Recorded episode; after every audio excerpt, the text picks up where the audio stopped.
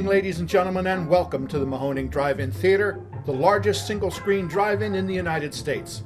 We're certainly glad you could be with us this evening. And don't forget the concession stand is open with all kinds of great things to eat and drink.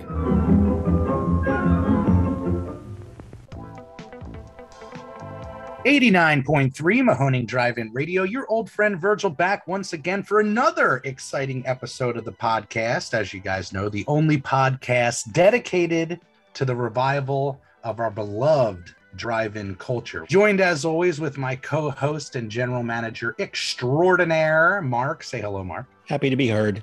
And uh, today we have a really fun one because we're bringing in one of our resident artists who really came into the family as a real treat and a real surprise, and really out of nowhere, it felt like. So we're going to be talking to the one, the only Tom Bafulco, um, who does amazing poster art throughout the season at the Mahoning. Say hello, Tom. Hey guys, thrilled to be here. Is the music playing? that comes in later. Mark Oh, puts that great. in later. All right. And Forget yes, in I case people don't know, it is the puppies and kitties music. on a loop. That sounds like that's like how you. I mean, it's great at first, but then if you want to just like torture somebody like, locked in a basement, you just it play plays that in my time. dream. Oh, I keep it weirdest very low in the mix. thing. All right, good. I don't. I don't envy your dreams, Virgil, because I, I said it's funny because it's drive-in music intermission music in general you know it's like those little pieces that you hear every single night that are just in my mind staples of the drive-in so it's a weird thing you know everybody has those things that are stuck in their head and and for me it's it, it kind of rightfully so i guess it's it's the intermission reel music uh, but tom let's let's talk brother so let's start from the beginning not the beginning of your life, but at least the beginning of our connection.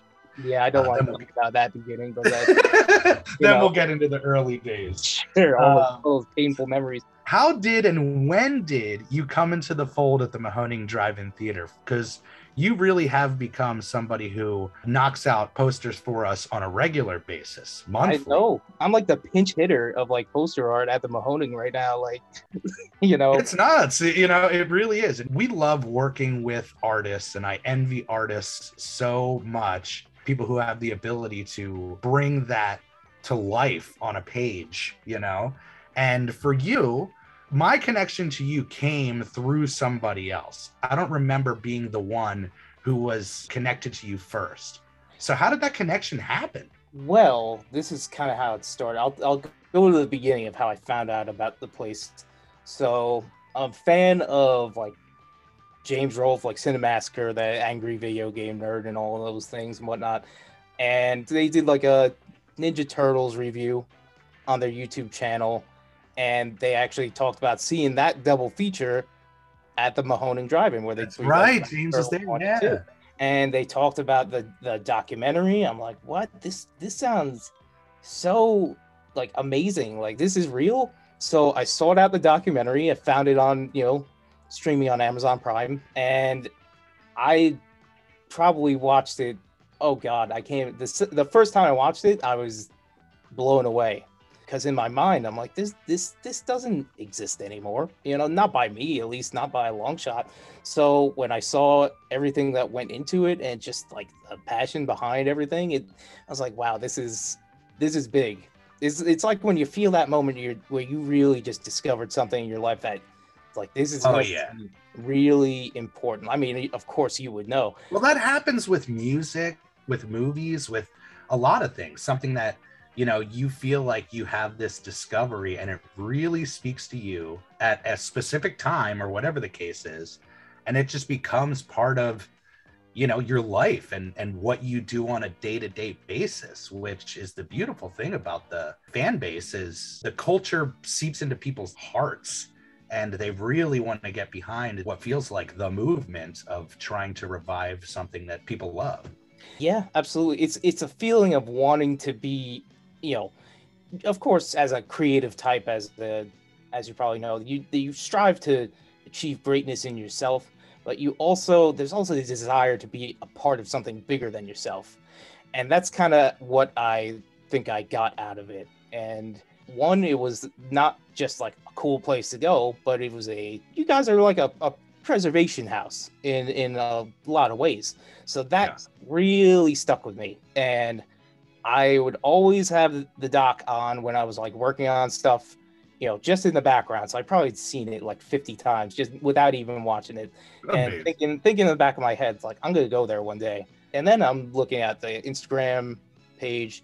I'm seeing a lot of the posters that are coming up. In fact, I think a lot of the stuff that Hayden did really stuck out to me. I was like, this is cool. I would hang this on my wall. Like this is this is awesome. I can't believe this is happening. And then I saw, I think late 2019 that there was like call for artists like, hey, do you want to be involved with this? Like, you you know, contact us, send us your work. We'll let you know what we can do for you. So I was like, holy, holy crap, this is my opportunity. So, you know, I- I've been doing a lot of random stuff here and there, getting some freelance commissions, and I always had my roots in film and my passion for that. Yeah. And so I sent the the main email uh some of my samples be like, hey, I'd like to be involved. Tell me what I remember seeing this, and even your samples were very much movie related. And there was some stuff in your back catalog that was even, I think, video game related. And at that time, we were in talks with, ironically, in a weird crossover, James and the Angry Video Game Nerd guys to do another video game weekend. So I remember now, I saw those samples and was like, this dude would probably crush doing like caricature stuff of Mario or you know at the I think what at the time we had Mortal Kombat and Street Fighter booked. Yeah, yeah. And that when when you hit me up with that, I was like, this is either destiny or like the weirdest coincidence of all time. The fact that you discovered us through that and then got offered that event, that is pretty weirdly destined. it was it was amazing. So I was like, holy crap, I gotta get to work on this. And like, you know, I was like, this is like the perfect start. I forget when it was. It must have been like It, it was we had that event booked in 2019. We had it booked in 20 yeah, 2019 is when we must have started talking because we originally had a date for the event and then the pandemic hit. yeah, I was about to say, what could go wrong? Yeah, yes. And it's funny enough because we're talking about this in 2022 and that event still has not happened. And we're still looking for a date that works out with James and the, and the gang. But we have tickets sold to that event. It's going to rock. We have an amazing poster too. I you know what? And and when here's the thing, that poster, because I did that real quick and I I got too excited when I did that. And I Ah, you know what? I stoop I thought like I'm gonna It's so I, I made a bunch of mistakes that like you know that are just amateur that I'm ashamed of now because I was so excited. It's like, damn, you know, I'm gonna hand letter this right on the poster and it's gonna be cool. And I stupidly painted the date. I was like, shit. Who would have thought that's to change? I think I changed it like twice. I was like, ah, but now it's like if, if it even happens in 2022, it's like I don't even like looking at the poster anymore because it's like it's two years old. I'm like, this is not even like, you know, Oh, that well, you'll have to do a redux, and we'll I- you sell know, the original. I Yeah. have one in the in the chamber that's like more than a germ of a night. It's actually a pretty tight sketch of kind of. I, I got a better idea of it, especially after having done so many posters. Yeah. That was like the prototype. Be like, It okay, blew me away though, and I remember I sent it to the team. We have like a core chat of you know managers uh, at the theater, and James and Mark, everybody was like, "Whoa!" It had like thirty characters on it from Mortal Kombat, from Street Fighter. It was like, where did this dude come from? You know. And we get a lot of submissions for for art, you know, and and try to work with a lot of new artists. And this was one that just right out the gate, we couldn't give this guy any notes. It was just like he had such a style and presentation to it and and certainly was playing into what we were looking for. It's almost like you knew ahead of time, which obviously you did, what we were looking for, you know? But that that is it. 2019. That seems like so like yesterday, you know, but it seems so long ago as well. Oh God, yeah, and we should involve that somehow. I still have the original Oh, Yeah. it's beautiful. You know we'll well- have to share it up on the. the- the share it well i was thinking like this thing it's it's so dated now with like the i think the original date was in may or something like that It was like May 2019. Yeah, it yeah, was- so it was it- way back, and then it got moved and moved and moved. now it's like a collector's item you know what could have been you know it's But yeah, I'm remembering back, and I think definitely Hayden's art was the shift for us. You know, we had we started doing posters really early, and there were really some great ones that Kevin Neese was doing for us at the time, and um, they were amazing. You know, but we really started leaning into the posters when we got introduced to Hayden, which was uh, the first VHS fest. So and that's really what just elevated it to another level of like bringing in uh, unique artists and people who have kind of a, a touch and a feel you know?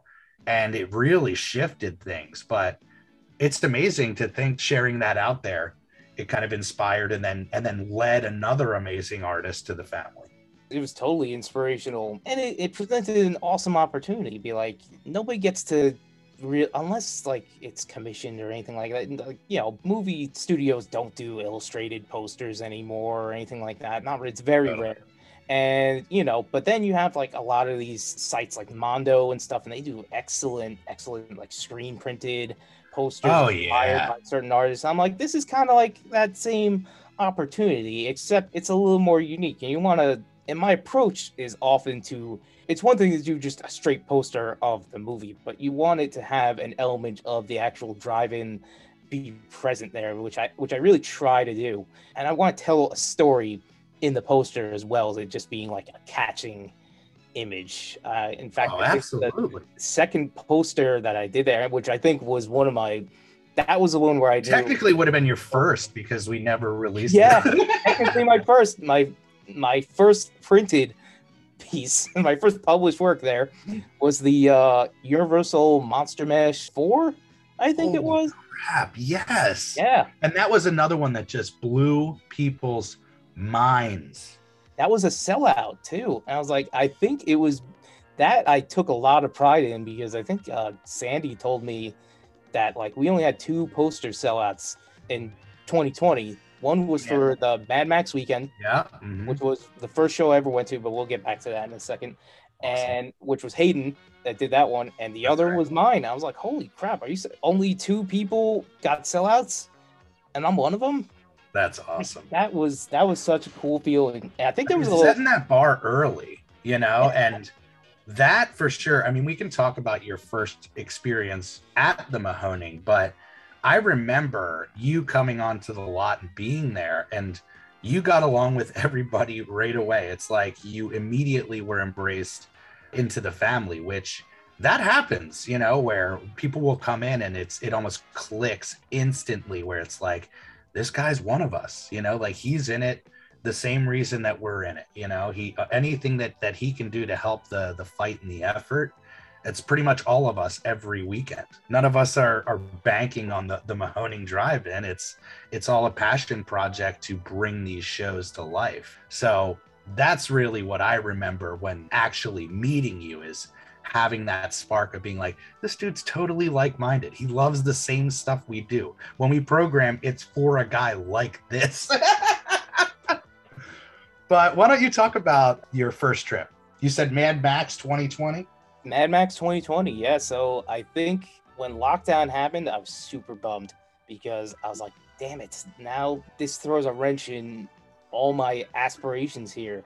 Little did I know, I was like, "Wait, no, this is like they're in the perfect position to be open and operate almost as normal as usual." You know? yeah it was crazy the drive-in is you know the way that it's set up it's almost covid safe immediately you're in your own bubble you know? You were ahead of the curve when everyone else was struggling to catch up and and try to adapt to the situation that you were already doing.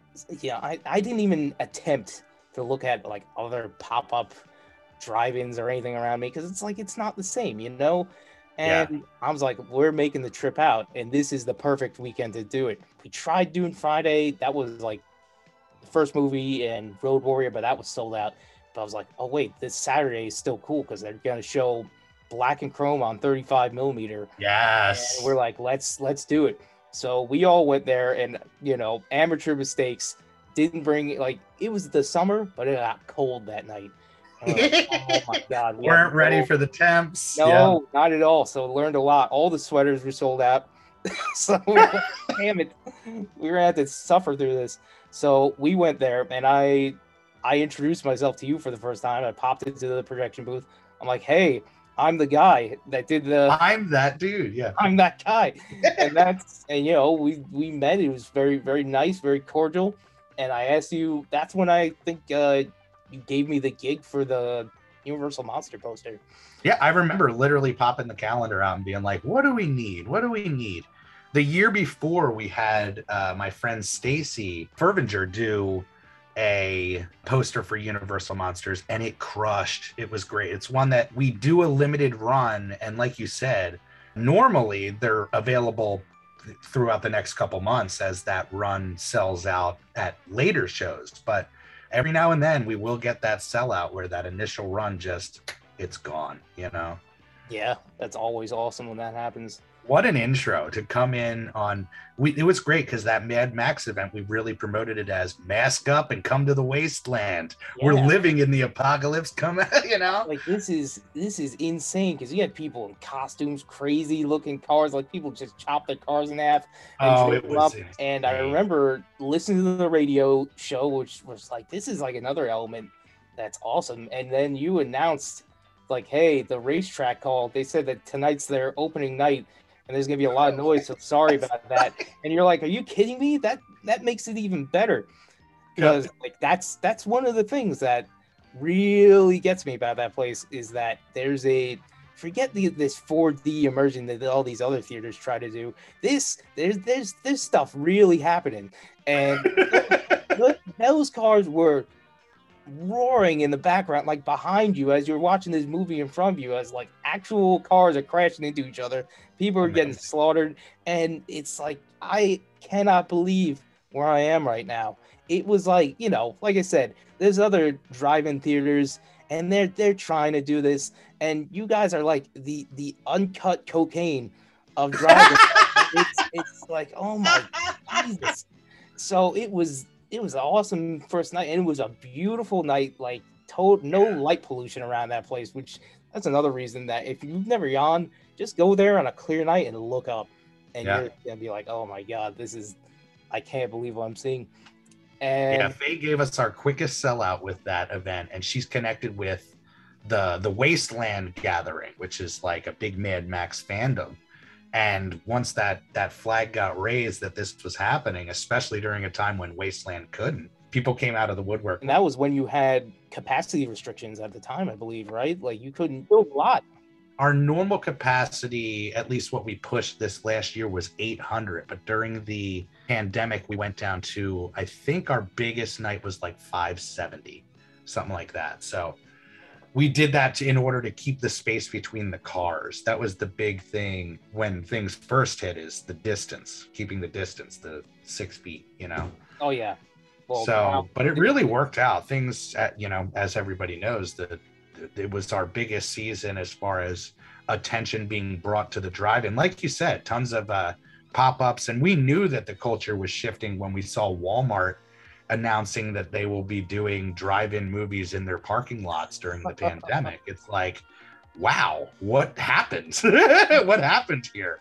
oh but God. you'd start seeing the drive-in in commercials and that's really what i think started a wider resurgence for the drive-in in a weird way you know the pandemic swept in and people started looking for alternatives and realized oh wait this this thing has been here and offering this my whole life i just never you know yeah, had and, it, attention and it's a total refresher for me. If I'm if I could go off on another tangent, one of the other reasons why it appeals so big to me, and I'm I'm thinking about it. I think about it all the time because you know, leading up to the discovery of the place, I really developed a strong. I still have it to a degree, but I, I developed a strong disillusionment to just the regular theater. Long time building and it's just like i i don't even want to go anymore which is a horrible feeling a really horrible thought to have to be like i i i'm i think i'd be okay with just watching a new movie Stuff at home, right? and that's that's that's kind of sad but at the same time i'm like you know i can't can't feel sorry for them for this environment that's been cultivated that just doesn't i don't get anything out of this. And going to the Mahoning, it's it's like no this is this is the place. This I worked in that for oh, years. oh god. you know? Working in the indoor theaters it's you see how sanitized the experience is and how kind of you know you're renting the time. And mark talks about this often where it's that spark of the midnight screenings of the anticipation for something it's now i even saw it. I was like oh the batman's coming out you know? I'm going to be really excited to see it thursday and then i see oh it's releasing tuesday night fan screenings wednesday night fan screenings. I'm Yeah. like what do i got to do to avoid spoilers? And here's another thing that really kind of like disgusted me about it. And this isn't a criticism of of the theater itself. No, but no. it's a criticism of uh the culture?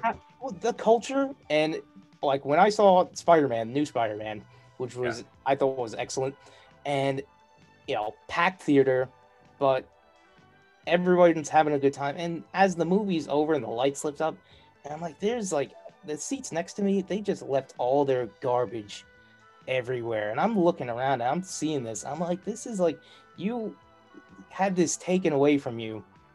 You know, Yeah. speaking to the audience, you had this taken away, and now you come back and you just treat it exactly how you treated it before.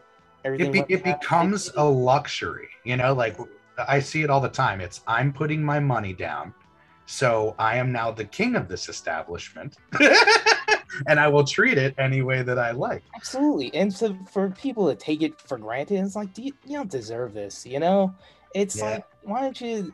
that's what ruins it for for families and for people who really go to have an experience at the theater is the amount of times i've had to go into a theater to remove somebody who's just talking or obnoxiously loud or came there just to hang out with their friends or whatever it's you know there's elements i guess of that at the mahoning drive-in theater but it's so kind of uh you know spaced out that it, it, it it's built in for people to have their own individual kind of spaces you know Yeah, like I think I remember listening. Who who was it? Was it Andy? Who he was on one of the early episodes, and he was talking about how like, yeah, the party's in the back. If you want to really watch the movie, just sit towards the front.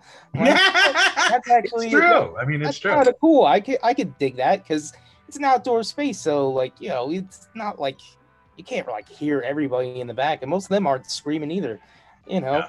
And it's like, yeah, it's it's you could make your own environment. Just it's as and the environment that's already made at the drive-in is comfortable and cool enough as it is. You know, Yeah. with the indoor theaters, you can keep those recliner seats. I don't want to be sitting in somebody else's filth. You know, like I. ugh. it's sad because we like when i was at the theater i was like you know wouldn't it be great if there were these fan events that they're still trying to do but kicked up an element whether it had costume characters or sets and blah blah blah and it's like they never wanted to put that effort in they never wanted to put that that passion in it was hey here's what corporate's telling us to do so here's what the standardized thing is going to happen you know the thing that, that makes the drive-in special and a lot of these independent theaters special is booking is a lost art and it's coming back in a lot of big ways. And that's something that i feel like a lot of these first run places a lot of these big major theater chains it's gonna bite them because sure those big movies can make like a billion dollars but like yeah. I, I think their their lifeline is getting shorter and shorter and it's, it's the writing's been on the wall for a while we, now. we come from an era of art house movies and independent cinema and to see you know movies shift to the point where i think it was george clooney who said it recently those movies don't go to theaters anymore. They're not successful in theaters. It's it's all big budget monstrous things. And as that window closes as far as the amount of money that a movie that isn't that can make it's it's scary but you know i guess maybe that is the plus of the the streaming resurgence or the streaming revolution that we're in now is it gives that material a home and, and people can find it. But Yeah, more that eyes, theatrical more- experience, you know. everything like that. Absolutely, hundred percent. Uh, yeah, and that's it's it's a big deal. And you know, one last thing on this matter is just like the sanitization of the the digital format, which I have no issue with. I'm not like Carl. like, I'm okay. I, I am fine with it because I understand why. But you know, at the same time, I understand what he's going for too, and myself because you want to kind of, again, going back to an art house kind of preservation sort of deal with showing these films, you want to see everything in its imperfection because you're seeing the history of a print. It's the difference between like you know generic painting example, the difference between you know seeing a, the highest resolution picture of the Mona Lisa and then seeing it in person. Uh, Granted, I've never seen the damn painting in person, so maybe my example's completely worthless. But you know, it- you know what I mean. You want to see you. you Totally. It's that preservation. Yeah, It's the preservation angle of it. You know, people feel like when they're there, they're supporting something bigger than I'm going out for an escape for a couple hours. You know, they're really putting their uh, support in a place that feels like it, it's important, you know, and it is. It, it certainly is. absolutely, Absolutely. But why don't we talk about some of your uh, some of your highlights um, as far as posters, so people who are fans can kind of connect the dots. What are some of uh, the choice projects that you've done for us? Well, uh, we mentioned Universal Monster Mash. I did Monster Mash 4 and I did Monster Mash 5. So I did uh, back-to-back Monster Mash. Five was the one that had all the Oh. characters riding in the car, right? Yes, yes, That's my the favorite. one. And I also did the I got to do the T-shirt for that as well. Yes. Because that one actually that landed on, I think it was yeah, it was the 90th anniversary for Dracula. That's right. And you did the birthday Yeah. It was the 90th for Dracula and Frankenstein, and the 80th for the Wolfman. So I'm Yeah. like, yeah, I give him a little credit here and there. So I put Wolfman taking a dog bowl, you know, like I thought it was yeah, again, it's like telling a story there in like a little picture. And the one with the car, I was kind of inspired by uh Mad Monster Party. That Oh, would be oh, I'd love to see that. It's available. I think last I looked, I think it's maybe with Warner Brothers. But yeah, I think it's out there. That might we might have to talk about that one, but I did those Universal Monster ones. I also did what else? I, I did. That's the thing. You gave me too many last year. well, well, to go to the end of last season, this is funny. I did both Reese's Pieces, the Christina Ricci night, and yes. Janet and Jamie. I did both of those posters. Funny story about those is I forget when it was, but you had messaged me, be like, "Hey, It was super last minute. Yes. last minute dropout. They, the person couldn't do it. Can you do it?" And I'm like, "Dude, I'm I'm in Hawaii." Like, but thankfully, I was I had like other stuff I was working on at the time, so I brought my iPad, my laptop, tablet, all that, all the stuff I needed to work on stuff. And I'm like, you are so lucky. Not only So- did you do one for that weekend, you knocked them both out. Banged them out, I think, in like two or three days. And I was pretty proud of how those came out. I was like, Oh, so Yeah. great. We actually had uh somebody had Christina Ricci sign that promo. really? Wow. Yeah. Oh, that's It's awesome. at the theater. Yeah. that one was going to be a tough one to do because I'm like, how did like this title is so goofy. Like, how am I going to make this make sense? I don't Sorry. even know if I can. Oh, uh, it's a great title. Uh, sorry, I'm thinking another one. Uh, but I'm like, you know what? Let's just just dive right into it. And I, I thought the colors worked perfectly. I was very happy with that came out. And you know, the Janet and Jamie one, that one I did a lot sketchier than I usually do. But I think for for the I event, I think it was great. Had the I- that's one of my favorites that I did last year. Yeah. Uh, another couple other last, uh, not last minute, but like short turnaround ones. Uh, Frankenhooker. I yes, that was a one of my one. favorite ones. I didn't get to make that show, which I'm annoyed at, but like that one was like a really cool one because I think I was working on, I was working on another poster for another show. Oh God, I can't even remember what it was. But you're like, hey, if you got time after this is done, hang out Frankenhooker. Be careful what you ask for, Tom. Well, you know, after the conversations we had, you know, this past week and everything I agreed to so far, I'm already in trouble. So, you know, little preview for this season. That's uh, right. One I- of my favorites is the the Thanksgiving. You did the Thanksgiving Yes. poster that had Tom Hanks with the Mahoning T-shirt on, which as a standalone image is just so great. That one, that is cool, and I want that event to happen again because I there's it's a very it's a deep hole, right? yeah exactly. But like I think depending on the on on the flicks he put up, you could definitely get some people coming out for that. Hell yeah, Colin, his his son is a fan of the documentary. yeah. Al, Al told us many times. He actually told Al that he's watched the documentary multiple times. So Ah, pretty Tom, pretty cool, right? Tell him to Maybe, call maybe if we keep pushing it, we'll get him. Colin, call Tom, yeah. get him out. I loved the the poster that you did for uh, the Joe Bob weekend. oh my Yeah. god. Yeah. Oh, that was beautiful. You gave me a big version of that signed by Joe Bob and Darcy, and that was awesome. That that was one that I was like, oh my god, I there's a lot of pressure to do this. That was one that was one I was most nervous about. Thinking about what you guys were going through. What I was going through was probably nothing compared to that level of stress. But still, you know, thinking like, yeah, this is gonna be at this big event. There's gonna be, you know, what, like hundreds and hundreds of people there. And right. National you know, television show, shooting Alright. live, blah blah blah. uh, lot lot of good lot of uh, moving parts. Oh god, yeah, that was that was insane. That was that was really It's funny because we blew up the poster. I got two of them blown up. We put it on a crew only T-shirt, so only crew could have it, if I'm remembering correctly. yeah, that's that's exactly right. The amount of questions they got in the snack bar about the poster, like, "Hey, where's this available? Where can we get this?" And even JB and Darcy were just like, "This is so great," because it's it's the Mahoning marquee and Darcy sitting on top of it with the the paint can, and if I'm remembering correctly, has the big Ernie lizard at the bottom. Yeah, I made a giant Ernie on the bottom. I think I forget what this is. It might have been JT that suggested that. JT is secretly like the somewhat art director when it comes to my stuff. Not that I have to run anything past him, but he also he's like, hey, show me this stuff. He always wants to see it.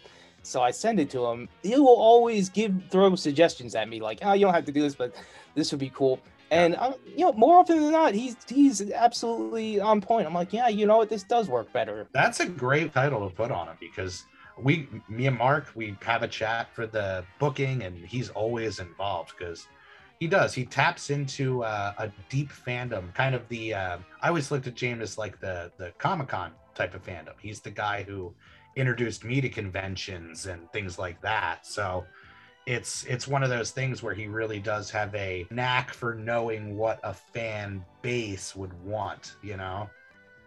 Yeah, absolutely. And uh, another thing I learned this past season is uh, if you're on the lot and he asks, is like, hey, are you doing anything? Be careful about saying no.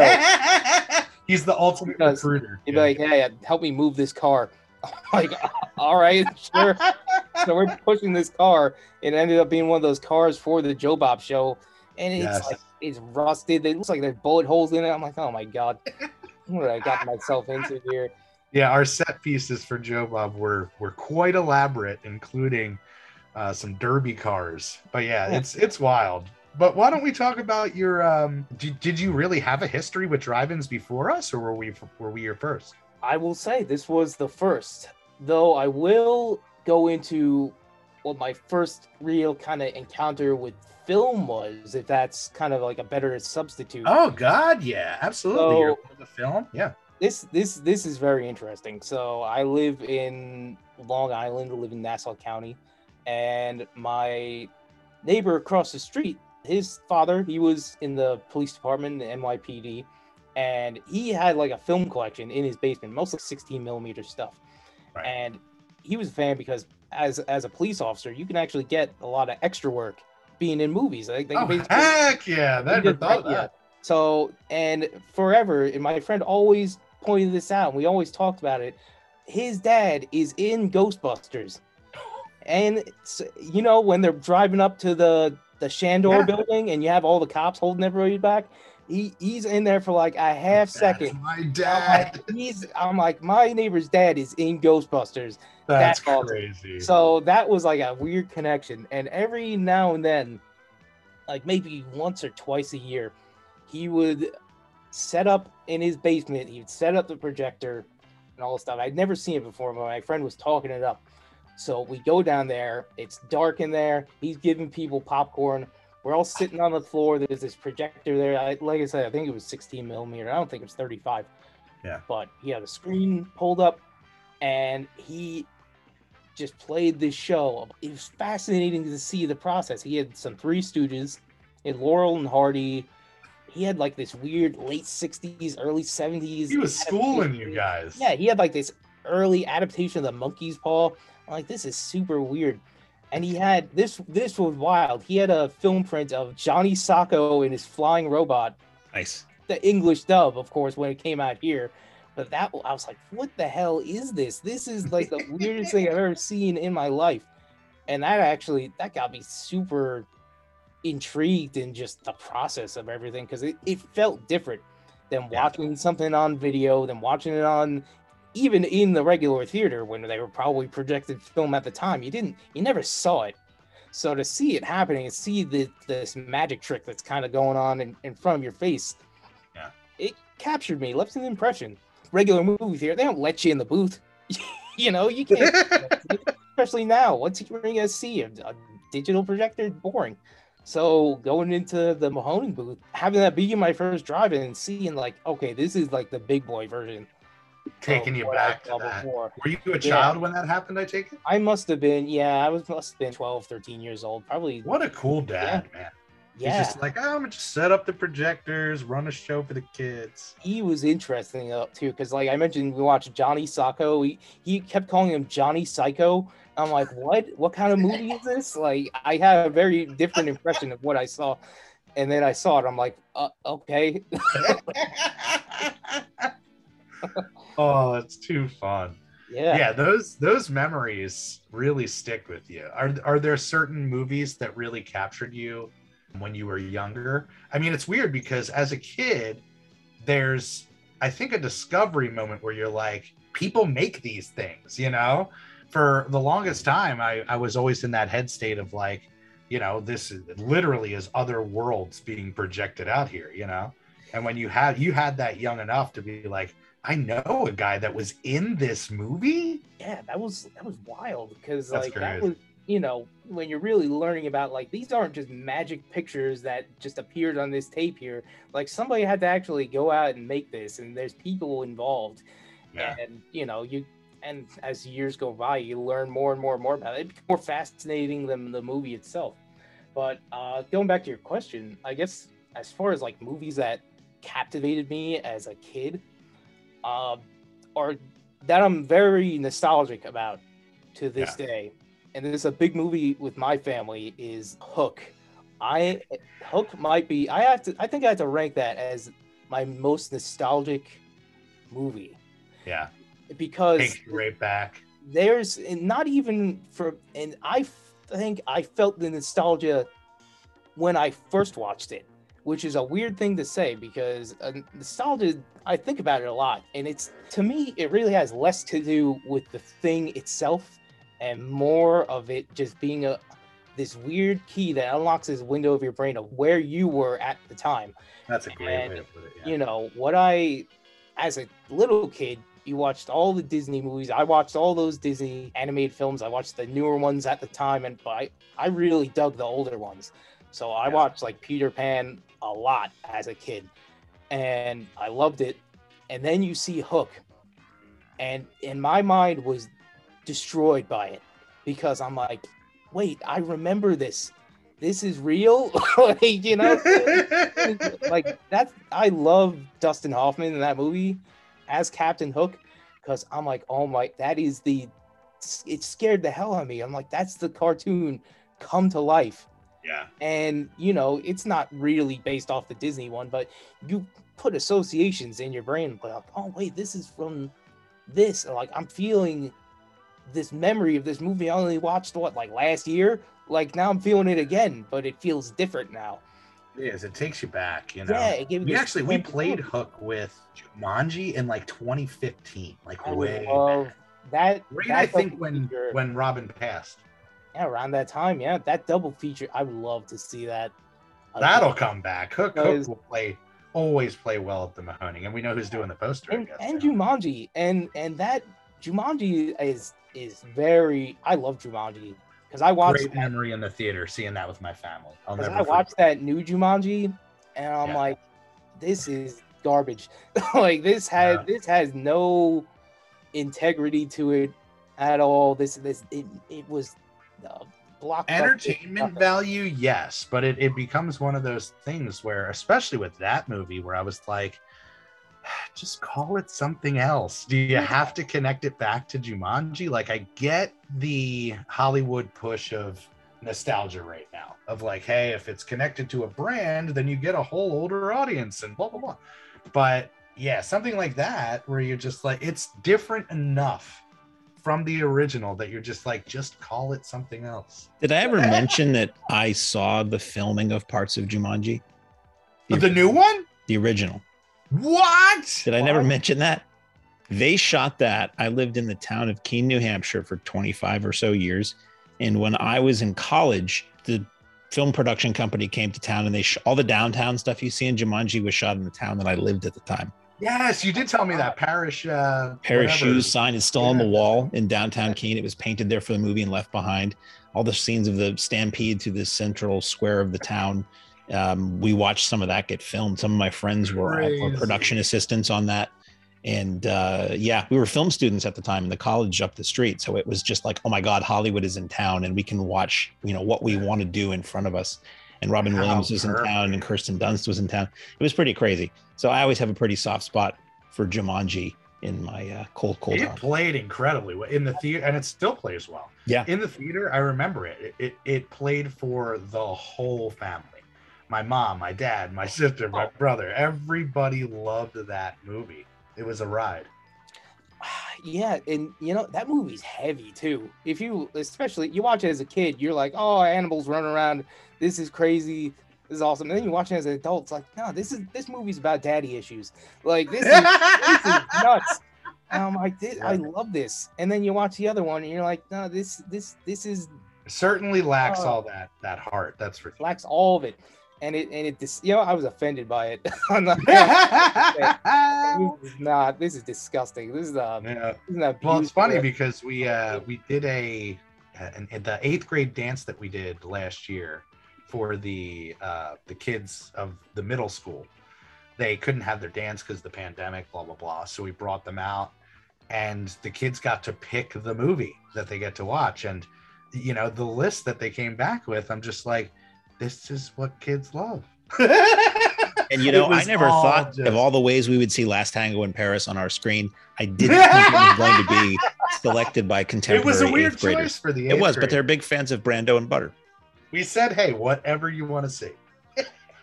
Oh lord. But yeah, so why don't we get into uh, uh, some of your inspirations as an artist and when you started working with art? I feel like over the time that I have met you and kind of discovered your work, I've seen it grow. You know, so I can't imagine what that uh, that process has been since you were young. Well, I definitely started at a very young age, as a lot of artists do. Like when you're in preschool, and and the teacher notices, hey, this kid is drawing a little more than stick figures. Like he's making sure there's five fingers on each hand. That's kind of the sign of a of somebody that had potential. And I was lucky enough to be one of those people. Wow. There's only so much that can be taught, but that's like an early indication I found in a lot of people that even people that don't really pursue it, they just have it in them. And that goes with a lot of creative fields too. I'm sure you know that. There's more to music than learning to play. You kind of have to have a natural inclination like you Oh yeah. I always thought that as a singer. I said I competed in competitions with people that could read, you know, sheet music left and right, and I would win these competitions and be like, I, I don't know, you know, like I, I would feel bad sometimes that like it did I, I don't know. It's I, I do get what you're saying. yeah it's just one of those things where it's just like and and this is not to discredit anybody that trains really hard because if you want to get good you can only get so far by being 100% self-taught or just going with it you know you really have to get some kind of it. Yeah. instruction or, or, have that right kind of discipline to teach yourself in, in a right kind of way but that that's a whole other subject but yeah I, I really started from an early age drawing like random like comic books and stuff like that, watching movies. I, I wanted like action, and I took like I said, I took a lot of inspiration from what was on TV on the, at the time, what movies I was watching. I watched Star uh, Star Wars at an early age. That really got me, like it did a lot of people. But you know, even stuff that a lot of people were into, I wasn't into. Like I, I hated Full House. Like every time it came on, I couldn't turn it off fast. You're like TGIF this. Well, you know what? Because I watched Power Rangers, and then you watch like a show that's like it, and you're like, why aren't they fighting? You know, this is this sucks. so you want It's I, like Full House with fighting. yes, that's perfect, or or more so, Saved by the Bell, but the bully gets beat up. so there's no giant monster at the end of Saved by the Bell. So a lot of that carries over. Like it just it just feeds your brain. And when I realized that you could do this for a living like that, it it actually coincided with film exactly because one of my favorite artists slash illustrators is a guy named Dave Dorman. And if you know that name, if you ever read any of the Star Wars Dark Horse comics from the early 90s, like Dark Empire or Oh, like yeah, yeah. Tales of the Jedi. He did all those covers, and they are iconic comic book covers. And I got a book of all of his Star Wars art in like 97, 98. And I flipped through it, and being a fan of those movies at the time, I, I, my mind was blown away. I'm like, wait, th- there's more? like, I couldn't. the story continues. I'm like, that what? There's more than just what happened, the credits? Like, that's crazy. And it's like these beautiful paintings. I didn't read any of those comics until later, but that was enough to feed my mind. Just that one image gave me that inspiration to be like, this is this is wild. Something I can do. Yeah. And that that really kind of put that germ of an idea like this this could be a thing where you can kind of do this and make a living or at least to get some satisfaction out of life, you know, to be able to create this thing. And I, I that's thankfully carried on until you know today. And That's I, amazing. and you know other other artists I looked at, especially in later years. Like I love uh, Basil Gogos, who did a lot of those covers for famous monsters of Filmland. Yes. He's, yeah. he's a big one. A lot of comic artists, really. Paul Pope, he was a big one. You see a lot of those Alex Ross covers at the time, those beautiful painted covers. Oh yeah. I want to do that, but then you realize like this is this is way harder than it needs to be. And I, we gave very good advice early on, like don't paint comics. And I tried every and, and I learned why, because this is really hard. But then you know you develop your own style, and I found that I was really good at very traditional brush and ink work. Like I would look at a lot of Jack Kirby stuff. For uh, I mentioned Paul Pope before, and he was big into that, and still is. That really kind of carried over how my style is today a lot of it's very line art heavy. Not to say I can't paint full rendered. I actually love doing that. And I'm hoping maybe for a few posters this year to really do that. It just takes a little bit of time and you want to make sure everything comes out. How I think that's the, the beautiful thing of of having the posters regularly, pretty much every weekend, is I see you guys really flexing with the style, you know, where it's like the stuff that Hayden will try out as well. Like he'll try a different style on a poster. And even like I said, with the stuff that I saw originally on your Instagram feed, it feels totally different than the stuff that you do now. It's this kind of evolution um, of a guy finding his voice, you know, his style, which I found that is always the most difficult. You know, when I was in bands, it was always, hey, what voice, quote unquote, is appropriate for this project?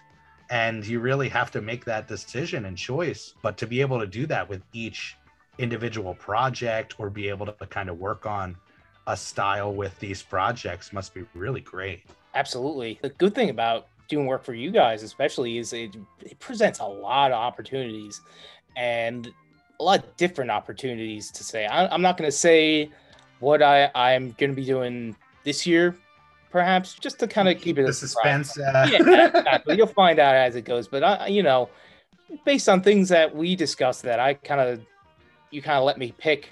I'm like, this is this is there's some very different offerings in there, and Yeah. it's it's an exciting opportunity. And even then, when you get those opportunities, you still want to twist them further. Like how you make this even different than just like a central image. Like here's an example. One of the other posters I did in 2020, and I, I can't believe I forgot about this, but for the Monster Mania, Gosh, that's right. that one, that's one of my favorites. And I'm like, how they, I think it was from Dusk Till Dawn, Halloween, Halloween 3, and Creep Show Yeah, talk not about that weird not in that particular order, but that that was, and I I was so upset I I couldn't go, but like I'm like I still have to contribute, even if I can't go, I'm happy I can contribute to these weekends, and I was like, how do we do this different? You know, I can't do a mountain of people like I did for that video game weekend poster. I'm like, let's let's mix it up. So I'm like, let's look at these old comic book ads for like masks and stuff or stuff you'd see in monster magazines Yeah, let's just let's just do like a, an advert page for something like that i think that really made it strong because it was a representation of the film that wasn't exactly the film but it oh, made so it unique. perfect. yeah and if we finally do video game weekend this year i'm like how do i do that different because that one the original one i did I'm, I'm so glad you guys are still thrilled about it to this day but because my mentality has changed i'm like this i could make this more interesting As you looked at it over time, you're like, I'm changing. well this. you look at you know again it's one thing to represent the film itself figuratively but then it's something else to take it and throw an extra bit of a nostalgic element to it i was looking at a lot of magazine ads for video games and things like that for Yeah. arcade games and they they were crazy with some of the stuff that they came came up with so and even if you just kind of straight rip something off and make it your own people have been doing that for thousands of years that's still cool like it's like let's let's see if i can make this idea oh yeah, it's the inspiration. yeah like absolutely you said, that Monster Mania poster was amazing. Where it's just like, who would have thought that that was the move? You represented all the characters in a very nostalgic kind of piece that reminded you of, you know, the old days of the, you know, ordering masks through the magazines and stuff like that. now that thinking back i should have included that like a live monkey you can order that because that leapt out to me when I first saw your first Universal Monster Mash poster was that this was clearly a guy who had knowledge of the 60s Monster Kid era and that look of old comic books and old ads and things like that. And I, I just loved it immediately. It looked like it was art that fell out of a time machine into our hands. It was great. Yeah, I was born too late. Like I, sh- I should have been there. That would have been. I, I, I'm envious of the people that kind of grew up around that time, and that's. It's like that's so much cooler. Like just that, you know, everybody's into that stuff now, even though it's still a niche. But back then, if you were like into that monster stuff, you really had to seek these people out that were like just like Yeah. you. And I want to kind of bring that feeling back of that that unifying element, even though the Mahoning is kind of a magnet for that to begin with. To remind people, don't forget your roots. Don't forget that you were an outcast like 50 years ago. Like, That's right. a, a total that weird kid in school that didn't talk, but when you went home, you watched like the Amazing Colossal Man on TV. you know, Mahoning is a gathering place for absolutely, and to to give that feeling back, be like, hey, this is like something you would have loved when you were a kid back then. I, you know, I like to appeal to that generation.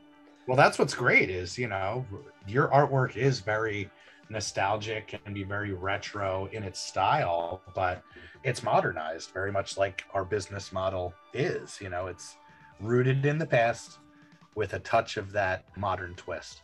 and at the same time the, with an illustrator mindset in this you also want you know this might sound kind of cynical at the same time you're also like is this going to sell out because i wanted to do well for you guys and everything like like ha- is this going to make money is this going to help pump up the show i kind of come at it with a, a marketing standpoint too because you wanted to draw people in with the Oh, it does. That's that's why I I pour I thought I poured a good amount of effort into the Thanksgiving one too because like this is like I gotta get these people to this show. Like this is definitely this is the Yo, this sell. is the- Yep.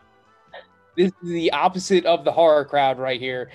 like we gotta get them in, and I got a lot of compliments on that poster. Oh, poster, such a great one. uh, which I was very happy about. But yeah, that's and I I talk with Sandy pretty frequently, and I always want to know like what's going on with the merch booth. Do you need anything for that? Is there other cool new and different things Yeah. that can be done. You know, you got those stadium style cups now, those popcorn buckets.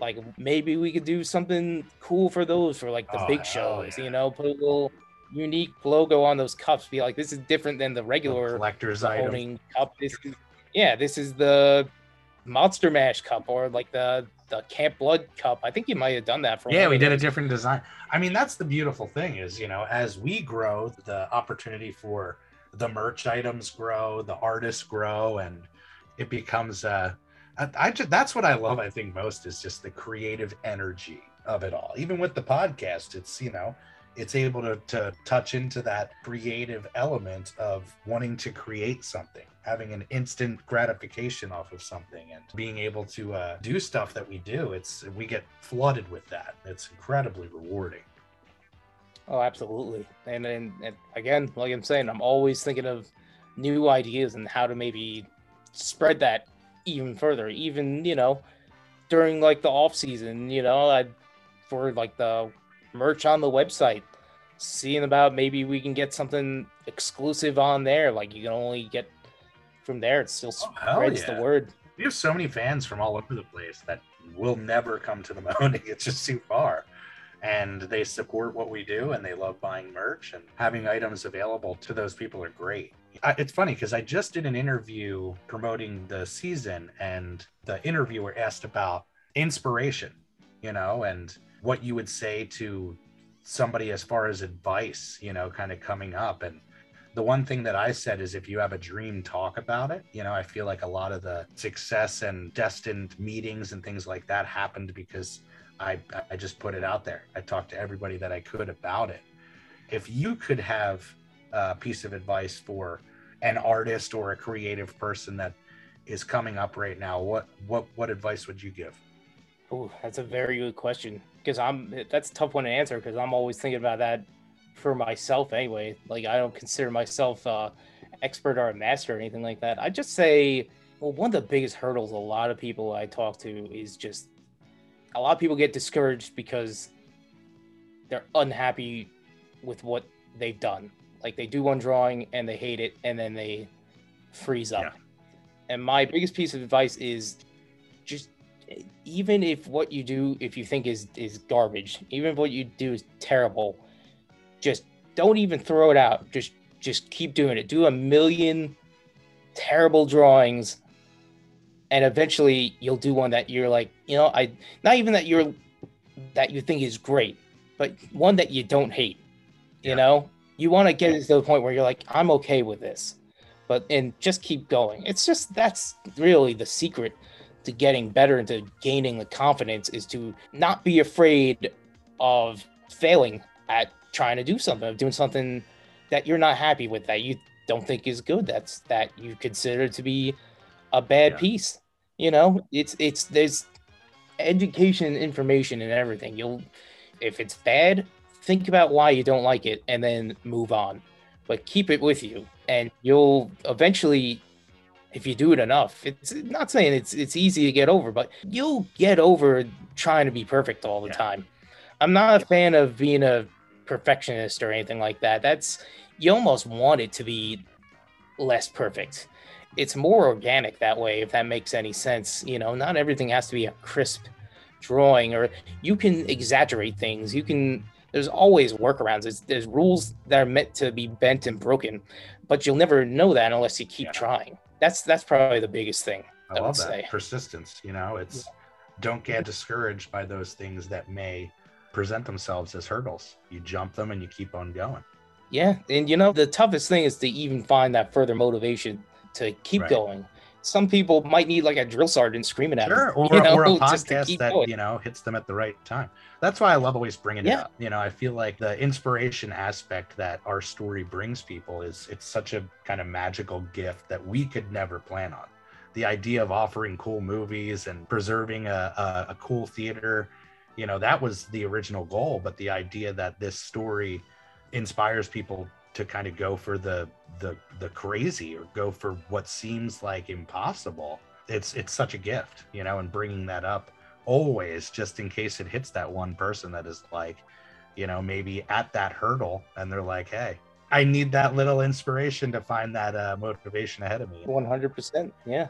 Uh, Mark, you got anything for our main man, Tom? Well, you know, one thing we always ask everyone who's on the podcast is if you had a dream double feature, like if you could program a night or a weekend at the Mahoning Drive-In Theater in Lehighton, Pennsylvania, what would you select? Now, there is one that you talked about with us, which we might have mentioned on Oh, the show God.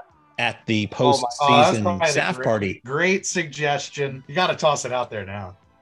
All right, I'm gonna I'm gonna just bring this up. This is not my suggestion, by the way, but I got I got to bring up this story. So this is at the postseason party last year, which I was very grateful to be invited to. You know, yeah, it was really I I loved it. So I'm talking with Daryl at the time, and we're just talking about like, um, you know, what would be the worst selling, Most money losing double week. feature show, what the most money losing show you could do. I'm like, it had to be something so lame, like a like a Don Knotts double feature, like uh Mr. Limpet and uh Ghost and Mr. Chicken. I'm like, just get on there. Who the hell's gonna see it?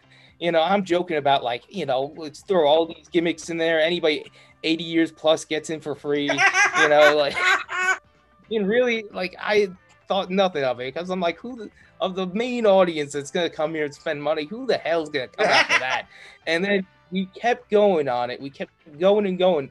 We came up with a poster idea to have like these cutout Don Knotts masks, like the old paper ones. We came up with a food item, Oh, and it's uh, and then we came up with the title. This was the gem because Daryl he gave me a great piece of advice. It's like, listen, just come up with a good tagline, a good good title, and odds are Virgil will make it happen. I'm like, all right, it's called uh, Nuts for Knots. well, it's That's how funny it because you guys came to me and Mark at the time and pitched it, and right away we're like, "That's amazing. Let's do that show." Yeah, You're Oh, like, what's the worst show we could do? And I'm like, I want to see that show. I'd That's go. fantastic. All Yeah. of it. Now you you mentioned Mark that you you preferred the title Double Knots. That was one is that I had. very good title. A friend of very mine at the uh, Somerville Theater, my friend Ian Judge at the Somerville Theater in Boston, did a Don Knotts double feature of Limpet and Chicken. And I told him afterwards he should have called it Double Knot. So it's still not been used. It's on the table, but here's the thing: that title, as good as it is, it throws off the title for the food item. that, what was the uh, food item? Or that, well, Daryl helped me with it. Is like we you do homemade like Cracker Jacks, and then you take like a Twizzler and you tie it in a little little bow tie, a little knot. You top it off on there, and he's and he's like, you know what the name is? I'm like, what? Knots is nuts. I'm like that. That was the, that was it. Uh, That boom. was I'm like we, we got a show. That's how brilliance is we born, got a sir. show. That's how brilliance is born. That's the thing. A lot of these great ideas, you, you can tell, just come from nothing. And then we were like, wait, people might actually pay money to see this. So this whole conversation is moot because it's either going to be a, a disaster or it's going to be a, actually a surprise It hit. sounds like a risk that we're willing to take. Oh, yeah. The number of things we've done that started off with a joke oh my god, is yes. it's a long list. That's what's great. You know, it's a lot of the programming. It's it's organic. We will literally be talking about something in the booth or chatting about something that's going on and be like, why don't we do this? You know. But yeah, so so fantastic. And to answer the question, I thought a lot about this. I wrote a list of double features I would like to see. Well, I'll, I'll preface with this. One thing I'd love to see more at the Mahoning is I'd love to see animation more represented at Oh the yeah, theater. we've actually never, I think, touched on animation at the That's the thing, and I think that could be a an excellent avenue, especially because you have this unique handicap in that you can't show the Disney animated stuff. So you kind of have to, you're forced to really delve into the alternative non-Disney titles, which are there's still a plethora of amazing features Oh, out yeah. there and we- weird different stuff that you can combine. And I could go on about it forever.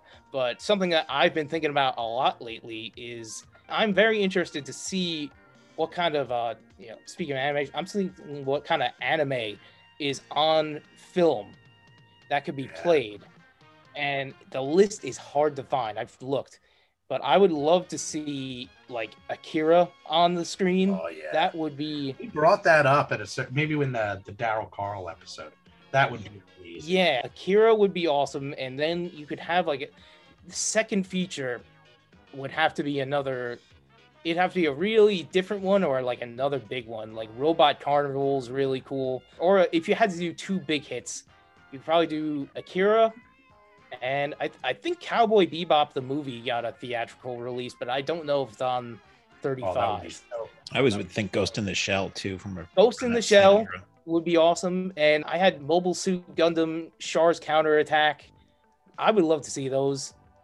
But then any of those like Studio Ghibli films, you know, Fathom Events does They those at least once crush a year. every time we played Oh, those at God. the indoor. They would crush. And to throw another one at you, aside from anime, I know you only asked for a double feature, but this is what you get when you invite me to the podcast. And I'm gonna shut up.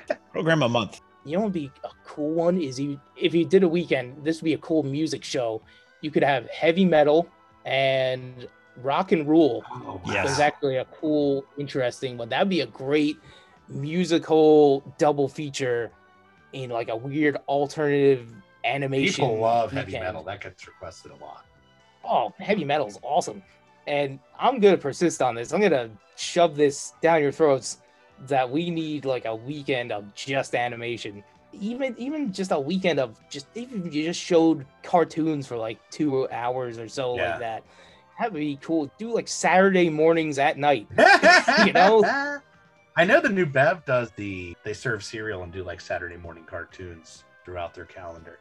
At least they used to. Yeah. But yeah, something like that. I think the only time we talked about it was Beavis and Butthead and South Park. That was the two where we were like, if we're gonna give it a shot, let's try it. But I think our fandom has changed. You know, like that's almost two on the nose. Although Beavis and Butthead would crush. But yeah, we're gonna make it happen. You know, I think doing a, a nice alternative. Maybe it's a fun thing to do on a Sunday. You know, try it out and be like, hey, Yeah, on a Sunday or or that's the thing. It's it's a big category. That's what I'm saying. Like it could it could potentially take a Right. weekend and you have like each night themed after like a certain genre or something Yeah. like that. That's why the Saturday is cool. You show a lot of those syndicated like maybe Warner Brothers cartoons and then you could like top it off with like Transformers the movie. ah, like, yeah, hell yeah. You got yeah. That's how- oh my god, you could, that Stan Bush would Crush. Are you kidding me? all day. When I saw Boogie Nights, which was is like one of my favorite movies, and I thought the "You Got the Touch" thing was hilarious, and I loved it. Somebody had to tell me that was used in the Transformers Totally. movie first. I had no Yeah. idea, and I'm like, oh my god! Of all the things they're gonna do, is they're gonna pull a song out of the Transformers movie and put it in this film. That was You know what? God bless him because that Oh, yeah. song is excellent. We talked about doing a Ralph Bakshi weekend, which that's oh my God. Okay, so you got me going here to kind of do an offshoot of that because I am actually working on a, a piece right now involving Ralph Bakshi's War of the Rings, and I love that movie. He's got such a deep catalog, man. It's insane. Oh, you could do Wizards. You could even do like uh what American Yeah, Fire and Ice gotta would do crush. Fire and Ice. I would almost save Fire and Ice. You know, the theater is not that far away from the Frazetta Museum. If you actually talk to the Frazettas and kind of did a conjunction thing, you could do like a double feature of Conan and Fire and Ice because those are both. One is very much ins- inspired by Frazetta, and then the other Fire and Ice is just pure Frazetta, like unleashed. As nonsensical as it is, it, it's great. You know, but you could though all those Bakshi ones. We just got to come up with a fun title and make it work. I think we're in. That's where you could go back to the drive-in history, so to speak, and do the more genteel film first, even if it's Bakshi. And the second film is Fritz the Cat or Heavy Traffic. You know, the, the really much more edgy film plays Right. second. That you either sit through the safe one to get to it, or anybody you give them a chance to to clear out before that second film plays.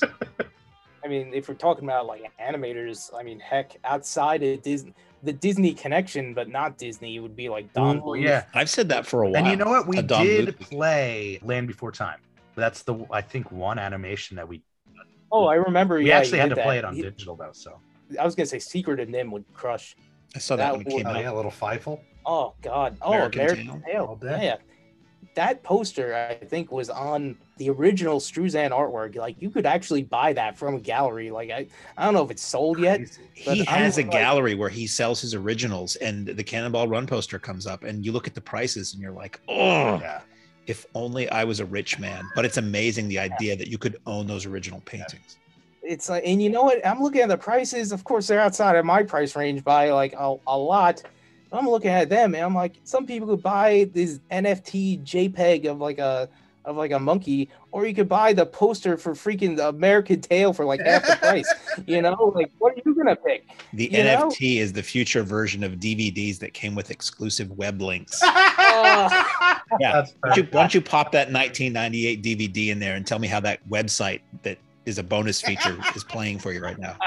as it sits there quietly. yeah, that, that's the, I'm like, you could buy this thing that's like, uh, I think it exists, or I could I could be like, yeah, this is the this is the original key work for Fightful.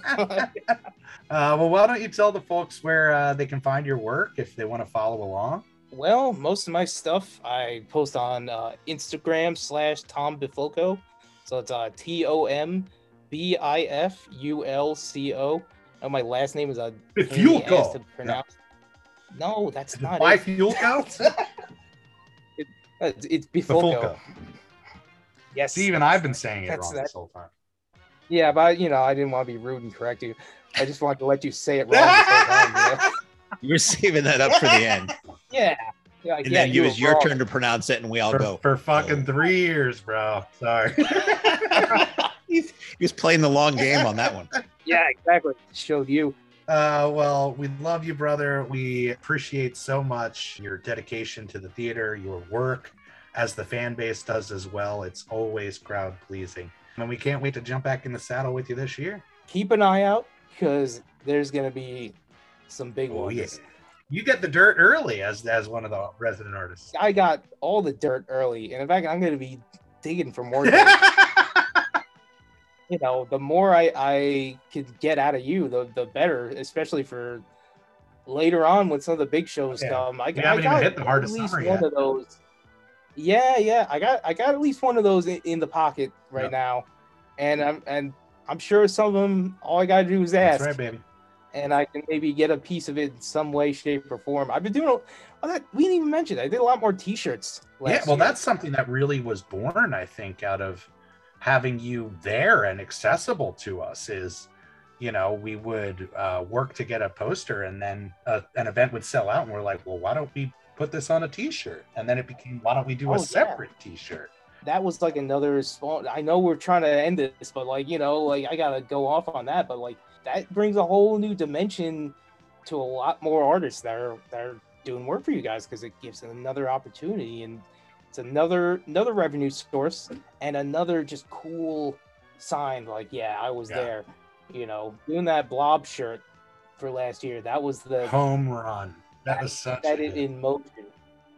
And then like the Tromathon, when I saw Lloyd Kaufman wearing my shirt, I'm like, you gotta be. This is we uh we You know? we had uh what was his name the um Tremblay he was nominated for an Oscar for uh Room there he posted a picture on Instagram of him rocking that t-shirt I think he's involved with the new Oh. Toxie movie but how freaking Oh, crazy God. it's like your your art is traveling around the world and people are wearing it it's nuts super fun too much. super fun well again if you guys want to check out Tom check him out on Instagram and we don't normally end the show with anything too fancy, but this is for you, Tom.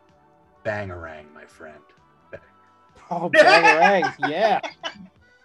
All right. On that note, Jeff, take it away, my friend. Ladies and gentlemen, thanks again for coming out tonight to the Mahoning Drive In Theater. We hope you'll come back and see us again real soon. The exit is on the right hand side of the screen at the front of the field, and most importantly, have a very safe trip home. Good night and God bless you.